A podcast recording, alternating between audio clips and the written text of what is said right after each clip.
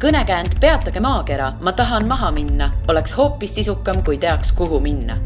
meie ütlemegi sulle, mis võiks olla sinu järgmine peatus tere, head kuulajad, teiega on taas Õhtulehe reisipodcast Järgmine peatus ja minu nimi on Liina Metsküla. tänase saate küla, külaline liitub meiega Floridas ja tere tulemast, Merle Liivand. tere tulemast. No Merle, sa oled ajakirjanduses äh, viimastel äh, aastatel, ütleme niimoodi, silma paistnud ühe väga omapärase asjaga. räägi, mis asja sa siis seal Floridas teed? no ma arvan, et Eesti äh, avalikkus teab mind kui äh, Merineitsi ja, ja teab mind kui ka lihtsalt mitte nagu ilus Merineitsi, kes paneb kostüümi selga ja ujub siis ookeanites ringi, aga ka inimesena, kes äh, äh, püstitab maailmarekordeid äh,, õpetab inimesi vett armastama ning võitleb ka ookeanireastuse vastu ja ka kõigi ähm, puhta vee vastu, et tegelikult see ei ole ju ainult Florida teema, et ookeanid on äh, rämpsu täis, et tegelikult on meil ka Euroopas järved, jõed, et, et ma arvan, et ma nagu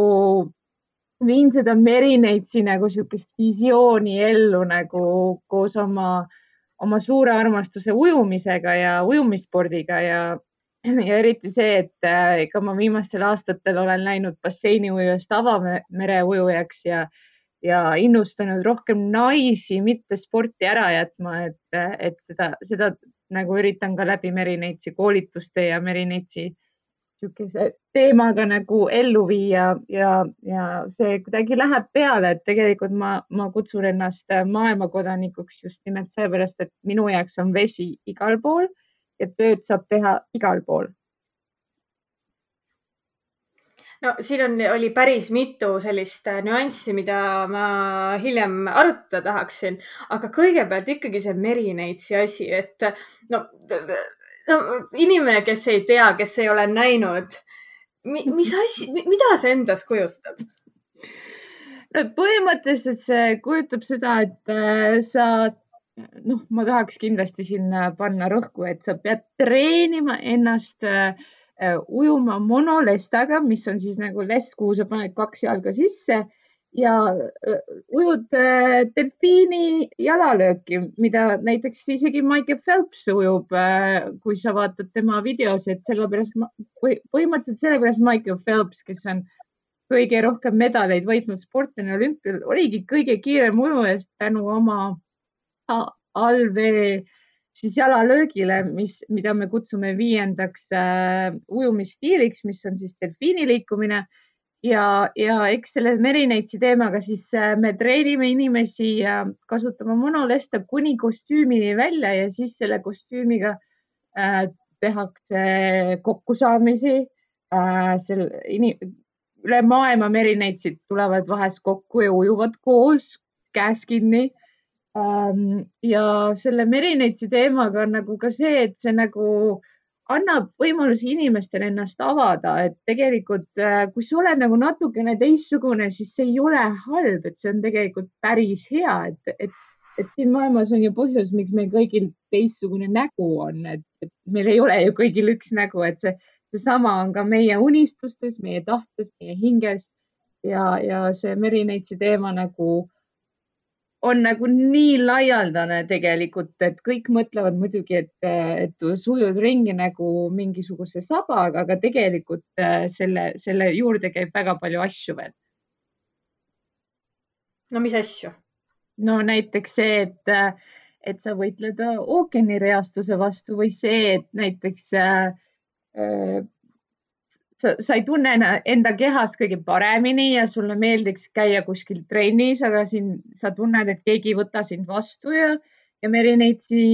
koolitustel me õpetamegi, et ei ole vahet, mis värvi on su juuksed, mis kehakujuga sa oled. Äh, eriti noortele tüdrukutele üritame õpetada, et astu toast välja ja sära ja, ja tule meie trenni ja treeni ja ole ikka sportlik ja, ja, ja mis vahet on see, kes keegi sulle ütleb, ole, ole sina ise ja, ja, ja noh, jah, sära nagu maailmas. Kuidas üldse sinul selline idee tekkis, et äh, ma nüüd äh, hakkan äh, merineitsiks ja hakkan ujuma äh, niimoodi ja, ja, ja igasuguseid rekordeid püstitama, et, et no, veel ikka jõuan selleni, et see ikkagi on võrdlemisi omapärane asi, mida teha, et see ei ole tavaline ujumine, ei ole lihtsalt hüppan vette ja hakkan rekordit tegema. et kus see klõks käis või mõte tuli? No tegelikult äh, ma ujusin monolestaga Eestis, et äh, top ujumisklubis me pidime väga tihti tegema veealuseid osasid just nimelt monolestaga. ja mulle see, mulle see meeldis, aga samas äh,, samas nagu tundus see, et, et see, see nagu, äh, see on ka spordiala tegelikult maailmameistrivõistlustel, aga aga mulle tundus, et äh, selle ujumise juures kogu aeg on nagu nii palju seda, et me peame professionaalsed olema ja kogu aeg nagu fun kaob vahest ära ja ega ma ise põlesin ka profisportlasena läbi. mingi hetk nagu tekkis selline tunne, et tegelikult minu süda on ju kõige õnnelikum, kui ma olen vees, ma ärkan hommikul just nimelt vara üles, et minna kasvõi ookeanisse või basseini. et, et kuidas seda fun'i nagu edasi viia ka teistele inimestele ja ja siis äh, mõtlesin, noh, siin Ameerikas olles ma pidin suhteliselt ümber õppima mõningad äh, asjad enda, enda tehnikas, ujumistehnikas ja mul hakkas nagu nii palju küsimusi tekkima, et, et kuidas ikkagi see veealune osa, see Michael Phelpsi osa, kuidas ikkagi see, et äh, ma saaksin, et inimesed ei läheks basseinidest, ookeanitest eemale sellest ujumisspordist eemale, kuidas ma saaksin inimesi rohkem tuua veel ka lähemale ja sealt see hakkas nagu arenema ja kusjuures ähm, tänu sellele ma olen jõudnud rohkem ära teha kui ujumistreenerina, sest ma olen viimased kümme aastat ka ujumistreener olnud. et, et läbi selle ma olen saanud tutvuda väga ägedate inimestega, poliitikutega, Hollywoodi staaridega, äh, käinud mööda maailma sest et äh, mul on ikkagi see professionaalse uju, ujuja background, äh, taust, äh, siis on mul treeneri taust, sest ma teen siin asju nii Ironmani kui Ameerika Ujumisliiduga ja ka mul on see Merineitsi teema, mis tegelikult tekitab rohkem elevust ja tahet minna ujuma. Ja me tegime ka uuringu Michigani ülikooliga, et, et väiksed lapsed või noh, ka isegi täiskasvanud, et kui sa nagu ütled neile, et lähme ujumistundi, siis see tundub nagu sihuke külm ja kare ja vastik ja mitte üldse meeldiv kogemus, aga kui sa ütled neile, et tule vaata, mis Merineitsi teeb, siis nad astuvad oma hirmudest kusjuures viis korda kiiremini üle, sest nende jaoks on see, et issand, ma saan ju näha, mis Merineitsi teeb, et see on ju, see on ju nii teistsugune ja nii huvitav ja, ja, ja eks, eks ma seda üle maailma ikka üritan äh, viia ja jätkata seda tahet, aga e-, eks, eks ma ei hakanud ju neid rekordeid äh, ujuma või alles hiljuti, aasta tagasi tegin ma esimese rekordi, kus ma ujusin äh, kümme kilomeetrit ja nüüd siis äh, kakskümmend august ujusin kakskümmend kilomeetrit. no mida, mida mina mõtlesin, kui ma lugesin selle kohta, et äh, minu arvates, no ma ei oska väga hästi ujuda ka muidugi, ma pean siia kõrvale tunnistama, on äh, nagu siis, kui sul on ikkagi jalad koos. see on ju, kuidas sa ujud, see on ju meeletult raske. on. ehk siis ja... palju treenimist või kuidas? ja, ja selle läbi me saame inimesi äh, tuua just nimelt vee äärde ja õpetada neile, et, et ei ole nii, et sa paned saba külge ja kohe oled keegi, et, et tegemist on ju ikkagist raske tööga äh, oma unistuste poole, et, et ähm, et äh, ma arvan, et eriti Ameerikas, kus vahest mõned asjad tulevad liiga lihtsalt, see on, see on, see, see on palju toredam tutvustada seda progressi inimestele, et, et, et tuleb vaeva näha, tuleb tööd teha, tuleb, on päevi, kus, kus ei, me ei näegi monolesta veel, sellepärast et äh, ujuja võib-olla pole veel valmis seda seda saama ja, ja te, seda tehnikat tuleb õppida ikka, ikka päris, päris kaua ennem kui sa jõuad sinna, et äh, selle monolestagi jalga saada ja siis, kui sa selle monolestega saad nagu juba äh, tugevamaks, siis, siis me alles lähme kostüümini, et see, see on väga tähtis, on õpetada just nimelt seda rasket tööd.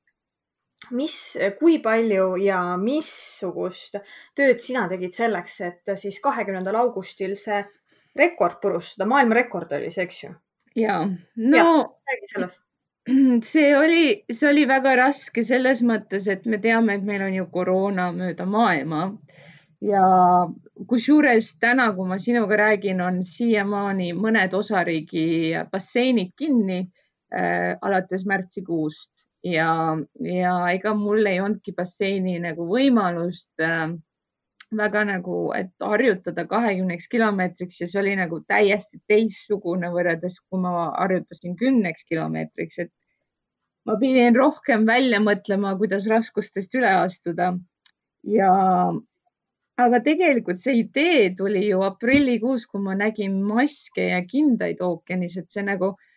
see tekitas nii vastikust, et, et, et mida me teeme, et, et ma kutsun seda olukorda praegu, et meil maskid on looduses, meil kindlad on looduses, see on plasteemia. et me oleme läinud täiesti pandeemiast täiesti, et ostame kõike nüüd plastiku sees ja kasutame kõike plastikuga ja, ja aga kuhu lõpuks see prügi jõuab, kahjuks see jõuab, on ju, ookeanisse ja, ja see tekitas must sellise tahte, et vahet ei ole, mis raskused on, et mul pole basseini aegagi, ma pean välja mõtlema, kuidas ma harjutan, et, et sellega hakkama saada, sest,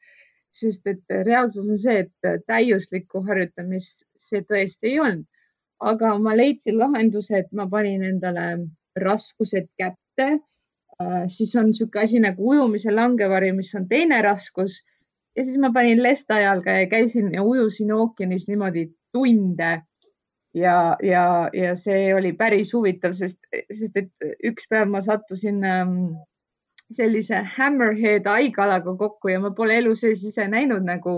reaalselt sellist haigala tüüpi ja, ja mul olid need raskused küljes ja millegipärast, kuna ma tahtsin kindel olla, et ma seda haigala nägin, ma ajasin hoopis haigala taga oma merineitsi lestaga okay,. see on üks väga huvitav asi, mida teha et, et, et aga ma sain aru, et haigala kartis mind, sest ju siis ma, ma olin nagu täiesti huvitav tüüp ja, ja eks, eks see oli omamoodi äh, tegemine, sellepärast et tegelikult tol päeval, kui ma rekordit ujusin, äh, oli ju ookeani vesi oli kolmkümmend kaks kraadi. ja, ja see ei ole üldse väga kerge kuumas äh, ookeanis ujuda, et,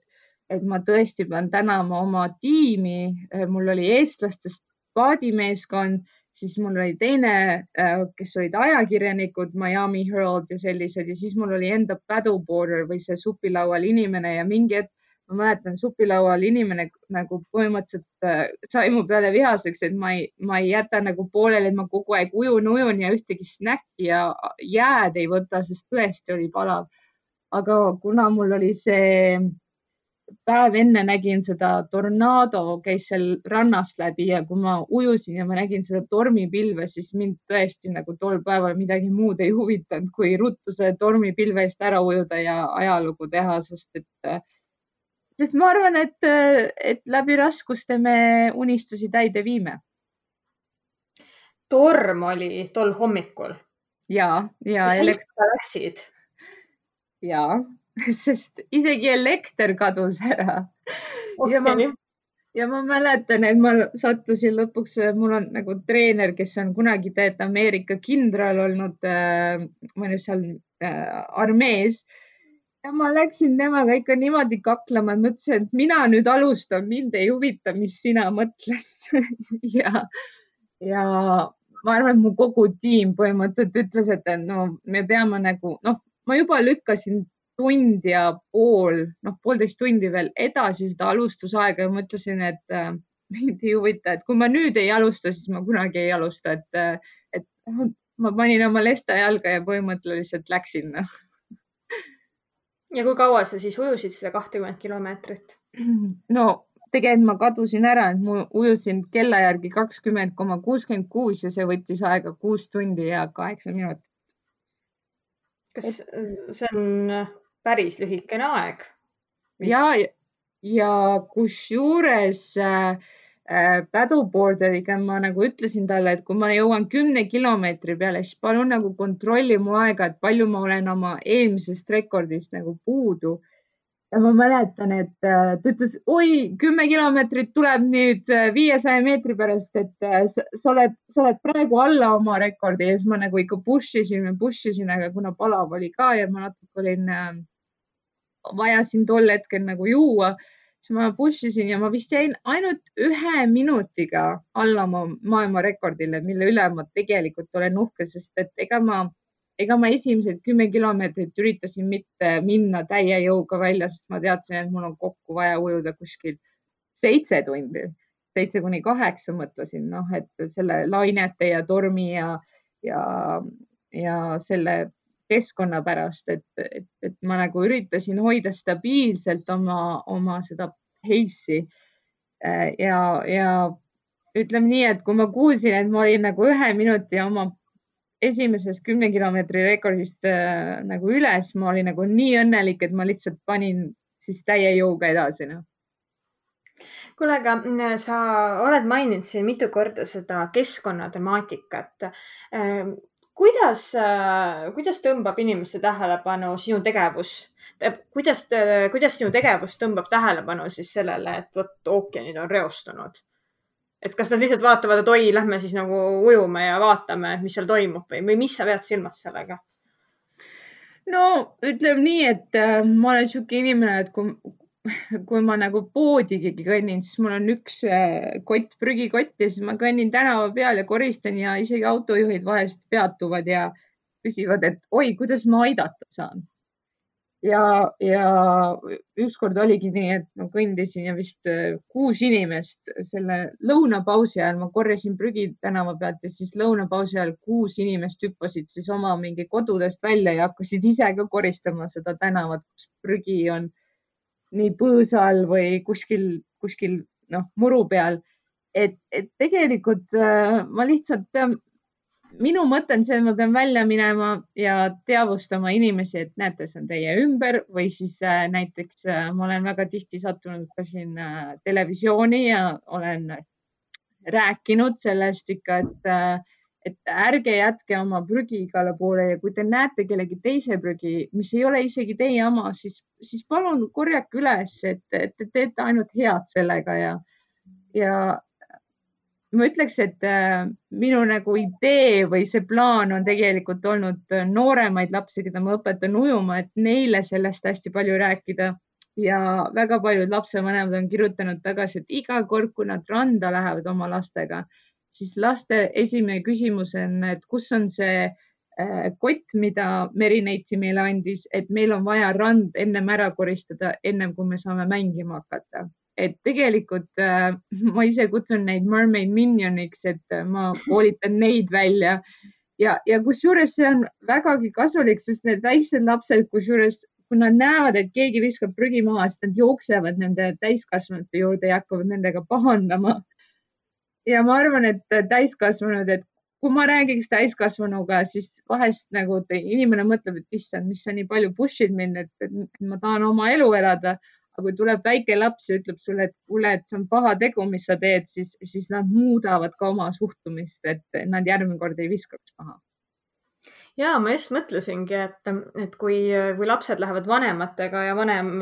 lapsevanem viskab veel miskit maha ja, ja siis põnn hakkab pahandama, siis, siis mida, mida vanemad asjast arvavad, et noh, et, et, et pagan, et nüüd, nüüd laps hakkab mind õpetama ja targutama või et äh, ilmselt ei meeldi selline asi vanematele. no ega ei meeldi, aga see jääb kripeldama. et, et tuleb tekitada sellist tunnet neile, et äh, see ei ole õige ja, ja see väga paljud väga paljud inimesed on öelnud, et äh, pigem on see parem kui see, et nad kuskil meedias, mis, kus räägitakse sellest niikuinii ja seda nagu voogudes tuleb seda nii palju peale ka, onju aga, aga eks mul, mul ongi see, et ärme räägi, tegutseme, et äh, mul on selline ütlus, äh, mis, mis ma olen siin, äh, kui ma olen konverentsidel käinud, siis ma olen öelnud, et äh, ära ole sotsiaalmeedia modell, ole, ole see role model ehk siis äh, eeskuju. et, et mhm. tegelikult eeskuju on ju see, kes, kes ei räägi, vaid teeb ka. et, et sellel on nagu vahe sees, ma arvan mm. -hmm. kuidas, kuidas sulle tundub, et USA-s on see prügiprobleem äh, vist tunduvalt suurem kui noh, ma ei tea, näiteks Eestis?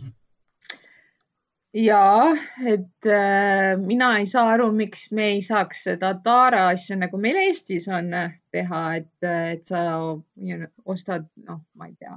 Coca-Cola pudeli nagu, mis ameeriklastele väga palju meeldib juua, onju. Et sa ostad selle pudeli või siis veepudeli, sa jood ära ja siis viid selle tagasi, et sa saad oma see kakskümmend senti tagasi või nii. et see on ainult viies osariigis, mis on väga nagu kurb et, et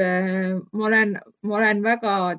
palju rääkinud tegelikult Miami linnapea Francis Suarezega sellest, et mõtle, kui palju tegelikult kasvõi kodutu saab nagu tööd teha selle nimel, kui ta saaks nagu selle taara tagasi tuua. et, et eks ma, eks ma push in seda natuke Eesti mõtlemisviisi neile ka. et koroona ajal oli ikka päris kurb, et lõpetati, meil on küll see recycle, noh, kuidas sa ütled seda eesti keeles mm,? taaskasutus. ja Äkki need konteinerid on nagu olemas mm. -hmm. aga koroona ajal ei võetud neid, et inimestel nagu olid need seal maja ees ja see prügi lihtsalt kasvas ja kasvas ja mitte keegi ei võtnud äh, neid konteinereid peale, et võeti tavaprügi et sama oli näiteks New Yorgis, et seal eelmine aasta, kaks tuhat üheksateist lõigati lausa nelisada miljonit äh, seda eelarvest ära, mis, mis tekitas siis, et New York, kus on niikuinii palju prügi tänaval ja see läheb sealt vihmaarestidega ju alla kõik äh, Hudson Riverisse ja nii edasi. Et see tekitas äh, prügi ülevoolu, et sa põhimõtteliselt kõndisid prügi vahel ringi New Yorgis, et, äh, et tegelikult see koroona, me võime mõelda, et ta on tekitanud, on ju et loodus on puhkanud ja nii edasi, aga, aga kui sa vaatad seda suuremat pilti, siis, siis tekitas see ka sellise hirmu, et nüüd prügi ei kasutatagi, taaskasutust ei toimu äh,. Inimesed kolisid välja, jätsid prügi sinna tänavatele, onju. et, et see on, see on päris kurb ja, ja ma iga päev olen erinevates gruppides, kus inimesed tekstivad mulle, et kuule, kuidas te Eestis teete ja kuidas te kuidas teil näiteks riietega on ja kuidas teil klaasiga on, et, et ma väga tihti, ma loen väga palju Eesti uudiseid ja jagan nendega ideid ja, ja mõtteid. No mis sa siis ütleksid, et mis on äh, need Ameerika Ühendriikide suurimad sellised äh, keskkonnaalased probleemid? mis sa äh, osutaksid veel? no ma võin tuua Floridast näite, et tead, meil on ju päike ju iga päev ja suurim äh, elektrifirma äh, võitleb selle vastu, et inimesed ei paneks endale väga päiksepaneele. Et mis on täiesti utoopiline, et äh, siin olid igasugused kohtu case'id sellega seoses ja, ja, ja kui inimene tahab minna, et ma ei taha enam seda FBL-i onju, et, et ma tahan minna oma päiksepaneeli peale, siis see äh, tekitab jälle seda, et see raha, mis siis FBL-i jääb saamata, siis ta korjab seda nagu teistelt inimestelt, et siis läheb elekter kallimaks ja, ja see inimene peab maksma selle eest, et ta tuleb sellest FBL-i süsteemist ära ja see noh, inimestel on odavam umbes olla selle, selle elektri all, selle firma all, et, et, et noh, see ei ole nagu lahendus ju, kui sul on päikest võtta iga päev. Ja ja noh, eks äh, Florida on äh, väga suur äh, suhkru tootmise osariik, et meil on see sugar cane, mis, mis siis on tekitanud selle, et suurim järv, mis on Lake Okeechobee, et see, see, seda vett on kasutatud suhkru kasvatamiseks ja see on tekitanud äh, väga suuri vetikaprobleeme, et meil on olnud äh, siin ikka päris mitu suve, kus ookean on punane sest et äh, see, mis suhkru kasvatamisel kõik see väetised ja asjad kasutatakse, et see on äh, valgunud sellest äh, veevooludest siis otse ookeanisse ja tekitanud keskkonna kahjulikkust. no ma kuulan sind ja mõtlen, et, et esiteks väga-väga tubli ja väga suur respekt, et sa niimoodi tegutsed ja viitsid ja räägid sellest ja mõtlesin seda, et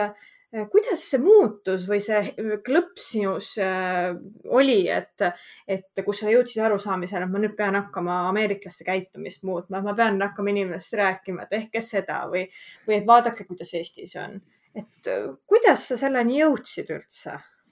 no tegelikult ma jõudsin sellele Rio olümpia ajal, et see ei ole üldse ameeriklastega seotud, et ma käisin Rio olümpial äh,. Mind kutsuti sinna järgmist põlvkonna õpetama, siis tule ka nagu merineitsina ja ma nägin, kuidas seal äh, kõik, mis iganes läks vetsupotist alla, läks otse ookeanisse või järve ja, ja, ja seda prahti, seda prügiprahti, mis lammidest siis alla tuli. ja seal mul nagu tekkis nagu see, et issand jumal, selline, selline, selline prügimaailm on olemas. Ja, ja siis ma tulin tagasi Floridasse ja, ja ma nagu olin nii õnnelik, et meil on olemas ookean ja, ja eriti basseini ujujana ma võib-olla kunagi vaatan seda ookeani sellise pilguga, et kui tänulik ma olen, et ma saan iga hommiku käia ookeanis ujumas ma olin iga hommiku tavaliselt basseinis ujumas. ja kui ma hakkasin ookeanis käima ujumas, siis ma sain aru, et, et seda, seda prügi on nagu seal all, seal, seal vetikate vahel ja nende taimede vahel on nagu prügi paistab nagu, läigib mulle silma ja siis ma hakkasin nagu korjama oma trikoo vahele ja siis mingi hetk onju võid olla jah õnnelik, et sul on trikoo vahel nii palju prügi, et sa nüüd ujud raskustega, treenid ennast nagu paremaks aga see, see nagu lõppu ei olnud, et, iga päev lausa ja, ja aina rohkem hakkas prügi tulema ja tulema ja tulema ja siis mingi hetk oli nii, et ma võtsin äh, pesukoti, panin üle õla ja iga kord, kui ma nägin prügi, sukeldusin, panin sinna pesukotti, ujusin edasi ja, ja, ja ma sain aru, äh, kui ma tutvusin oma või noh, ma lõime avavee ujumisklubi ja me saime aru, et see ei ole nagu ainult mina ei koge seda, et seda kogeb nii palju erinevad ujujad, kes on nagu ujunud siin erinevates kohtades. ja ma ja ma ise olen ettevõtja ka ja ma küsin väga tihti, et, et mis on meie tulevik, et mis, mida teha tuleviku jaoks, et olla, olla edukas. Ja mingi hetk nagu käis see klõps, et noh, et mille jaoks ettevõtet ehitada, kui me loodust samal ajal reostame et, et, et, et liiga palju neid prahte eh, satub sinna ookeanisse ja, ja seda ma nagu oma ettevõtetes ka nagu hästi palju fokusseerin, et meil oleks ikkagist keskkonnasõbralikumad, kas, kasvõi näiteks ujumisvahendeid. Eh, meil oleks keskkonnasõbralikud kosmeetikatooted, et, et, et eh, seal see nagu klõps käis ära ja ma sain aru, et, et ju siis avavee ujujana mul on rohkem nagu võimalus seda teavitada tea, nagu seda teavet äh, edasi anda? no jällegi mm, jäin mõtlema vahepeal, kui sa, kui sa rääkisid seda, et, et käisid ujumas ja panid prügi järjest oma trikoo vahele siis ma kujutan ette, kui sa tuled välja ja siis hakkad sealt äh, seda prügi äh, ülevalt ja alt välja tõmbama. no mida, mida ameeriklane arvab, kui sa midagi sellist teed? No tegelikult ma tegin sellest ükskord video ka ja see oli täpselt enne seda maailma koristuspäeva, et ma olen seda maailma koristuspäeva hästi palju teavustanud siin, et, et inimesed teaks ka, et see on Eestist, et mul on alati uhkus öelda. ja ma tegin selle video ja kusjuures ma läksin järgmine päev läksin poodi ja randa ilma aru saamata, et noh, ma panin selle video sotsiaalmeediasse, mõtlesin, et las ta olla seal ja siis mingisugused inimesed koputasid õla peale, ütlesid, et kuule, kas sa oled see naine, kes ujub ja korjab prügi trikoo vahele või? ja ma mõtlesin, et noh, ma teen seda iga päev, et, et nagu minu jaoks ei olnud üllatus, et ma seda iga päev teen, aga ma vaatasin inimese otsa ja ma sain aru, et see inimene polnud elu sees sellist asja näinudki, et on võimalik Eh, nii palju prügi korjata, et trikoo vahele panna. Et, et eks see, eks see neid ikka kõnetab, et inimesed vaatavad, et issand jumal, et umbes, mis minul viga on, et mul peab siis midagi viga olema, et ma niimoodi nii väga tahan minna ookeanisse ja korjata prügi, onju. aga, aga eks ma teen seda kõik vabast tahtest, ma olen seda alati inimestele öelnud, keegi ei maksa mulle selle eest, et ma teen seda, ma kutsun seda universal bank account, et ma teen seda universumi jaoks, et, et ja kui ma sellest räägin ameeriklastele, siis neile hakkab tunduma ka, et võib-olla nad peaks ka midagi tegema, et, et seda universal bank account'i kasvatada. Kas Ameerika Ühendriikidel on sealsamal keskkonnatemaatikal näiteks Eestis midagi õppida? oo oh ja, näiteks äh, me, me teeme ju äh, elektrit prügist. Ja, ja ma väga tihti nagu jagan seda teavet äh, ameeriklastega, et, et nagu näete, et tegelikult, kui meil neid prügi on nii palju, miks me ei võiks elektrit tekitada? Ehm, ja noh, muidugi nagu ma ütlesin, selle taaskasutatava teema kohta ja, ja näiteks võtame näite patareid mina mäletan, kuidas äh, ma käisin lasteaias ja lasteaia kõrval oli see, kus sa saad panna patareid, paned eraldi kasti, onju. Äh, plastiku paned eraldi kasti, klaasi paned eraldi klassi. Siin pole sellist asja üldse olemaski, et sa võid panna patareid või akud või midagi sellist elektroonilist eraldi prügikasti. sa paned kõik selle umbes toidujäätmetega samasse kohta ja see on minu jaoks utoopia, täielik utoopia ja ma olen seda nagu rääkinud äh, inimestega, et me, meil peaks olema lahendus selle jaoks. Kuule, aga mm, milline üldse sinu, äh, sinu igapäevaelu on, kas ongi niimoodi, et äh, vaheldumisi ujud ja päästad maailma või mis sa teed seal no tööd peab ka tegema, et, et kõige, vot see oligi see, et inimesed arvasid, et ma lihtsalt selle koroona ajal treenisin ainult oma rekordi jaoks, et, et ega mul muud midagi teha ei olnud, aga tegelikult ma ju teen ju ettevõtet Eestis. Mul on Eestis ettevõte Swimera OÜ, millega me siis äh, toome Ameerika brände Eestisse, aga me toome ka nagu tehnikavahendeid, et, et, et kuna ma siia kolisin ja ja sain aru, et äh, tehnika on number üks ja, ja lihtsalt tehnikaharjutusi tehes vahest võib nagu, võib igav hakata, et, et nüüd, nüüd ma toon Eestisse tooteid ka ja me tegelikult disainisime lausa Eesti kollektsiooni, et, et see oli siin Eesti meedias minu meelest detsembris ka, et et Swimmer OÜ-ga me toetame tegelikult puuetega spordiliidu ujujaid teel olümpiale läbi selle Eesti kollektsiooni. Ja, ja ma teen seda kosmeetikafirma, mille nimi on äh, Viking Beauty Secrets, et ma teen seda nii USA-s kui, kui Eestis ja Euroopas. Äh, ma olen üks kaasomanik ja me, me just töötleme välja uut toodet ja number üks, mis meie jaoks on see, et toode võib valmis olla, aga kuhu pakendisse me paneme, et see pakend peab olema loodussõbralik või loodusega kaaskäiv ja siis ma olen treener ja praegu siin koroona ajal ongi see, et äh, ujujad on kinni, aga kõik lapsevanemad nagu paluvad, et ma tuleks nende taha hoovi ja õpetaks äh, lapsi ujuma või, või isegi Ironman'e. et, äh, et ma panen oma selle visiiri ette ja lähen ja õpetan ja kusjuures ähm, on näha, et, et on vaja sellist, sellist äri või sellist,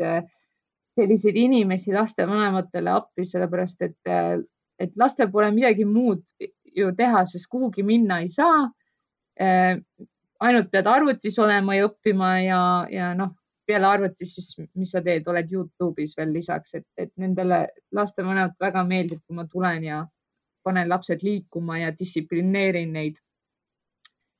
ja mhm. hetkel, hetkel on üks äh, äpiprojekt, mis on nagu aastaid võtnud aega ja pidi nagu märtsikuus välja tulema, aga nüüd on nagu edasi lükanud ja me tegeleme sellega, et, äh, et kuidas seda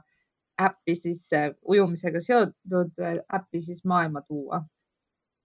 mm. -hmm. no kuidas sind äh, see koroonapandeemia on mõjutanud, et, et ühelt poolt sa ütled, et vanem, lapsevanemad ütlevad, et äh, tule õpeta mu võsukesi, et nagu justkui siis tundub, et said mingit tööd juurde või samas kuskilt ikkagi tõmmati ära neid äh, tegemisi. kuidas sellega on? Ma arvan, et minu elu on terve elu olnud läbi raskuste, selliste utoopiliste olukordade, et kogu aeg pead välja mõtlema, et mis nüüd edasi ja mis nüüd edasi, et, et ma nagu, ma ei, ma ei tunne väga, et koroona mind mõjutanud, oleks ainult see, et noh, basseinidega on ikka väga raske neid aegu saada, et pead book ima ette ja, ja sa ei saa enam ujuda nii nagu varem oli, et mitu tundi, et, et noh, sellised piirangud, noh ja siis, et sa pead maskiga käima ja ootad poe järjekorras ja, ja see võtab kõik aega, aga, aga, aga ja ei, ma ütleks, et, et mul on telefon punane kogu aeg, et, et ma arvan, et see asi on suhtumises, et, et näiteks üks päev ma olin Targetis ja, ja inimene ütles mulle, et sa oled nii sõbralik, kas sa ei taha meile tööle tulla, et et see on sinu enda suhtumises, et tööd on, kui sa oskad, kui sa hommikul ärkad üles ja tegutsed, sa otsid, sa vaatad, sa lähed, teed vahepeal ükstaspuha mis teist tööd ähm, ennem kui sa saad teha nagu oma tööd, et muidugi mina, minul on see ujumisteema ja mina pean sinna ringkonda jääma, aga, aga no vahel olen ma isegi mõnele ameeriklasele öelnud, et palun väga, Amazon ootab ju käsi, et, et mine tee vahepeal midagi, on ju, et, et kanna siis maski või, või mina kannan näiteks visiiri näo ees, kui ma õpetan ujumist, et, et kohandu, et elu on kogu aeg täis väljakutsed, et jah, ma, ma pole väga leidnud, et see mind nagu nii palju mõjutanud oleks, et asi on ikkagist mõtlemises kinni. Mis on äh, sinu tulevikuplaanid, et kas mõni vahva projekt sinna äh, ritta veel, äh, mõni, ma ei tea, rekord, mõni maailma päästmine, mõni ettevõte, et millega sa veel üllatad? no tegelikult järgmine kuu ma plaanin juba ühte projekti ja selle nimel ma praegu siin tööd teen, et see on um, ühe nädala jooksul ujuda sada kilomeetrit ja nagu ma ütlesin, ujulad on väga kinni, nii et see saab väga raskeks olema, tuleb välja mõelda, kuhu, millal,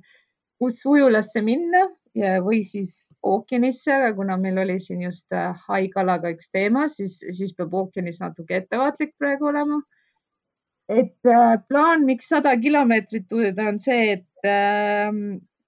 mitte ainult ookeanivesi on meil ju ära reostatud, et tegelikult kui kui vaadata, siis ka joogiveega on ju tegelikult väga suur jama üle maailma. et ma üritan seda kahte asja siis kokku panna, et, äh, et võidelda puhta vee vastu. ja selle pro projektiga ma hetkel siin tegelen ja tegutsen ja mõtlen välja ja, ja eile mul helistasid inimesed production tiimist, et isegi mõelda midagi, et kuidas seda nagu sotsiaalmeedias teha. ja see on suhteliselt suur ja mahukas töö hetkel ja tegelikult Viking Beauty Secretsiga, et me oleme, nagu ma ütlesin, me oleme Eestis ka ja meil on üks uus toode hetkel töös, mida me üritame järgmine aasta välja tuua. et meil on kaks toodet, aga üks on, ma arvan, et saab väga äge olema, et, et ma ei saa palju ära öelda, aga, aga, aga see on, see on, see on väga äge toode e, kõigile meestele, naistele. ja ma arvan, et detsembrikuus e, saab kuulda nii mõndagi läbi meedia, et e, ja ma ei saa palju ära öelda, aga, aga hoidke silmad peal no igal juhul ma soovin sulle kõike kõige paremat nendes tegemistes, et kindlasti läheb hästi. aitäh. ja aitäh sulle ka saatesse tulemast ja järgmise peatuse kuulajatega kohtume järgmisel kolmapäeval. Kuula meid igal kolmapäeval Õhtulehest, SoundCloudist või iTunesist ja ära unusta meie podcasti tellida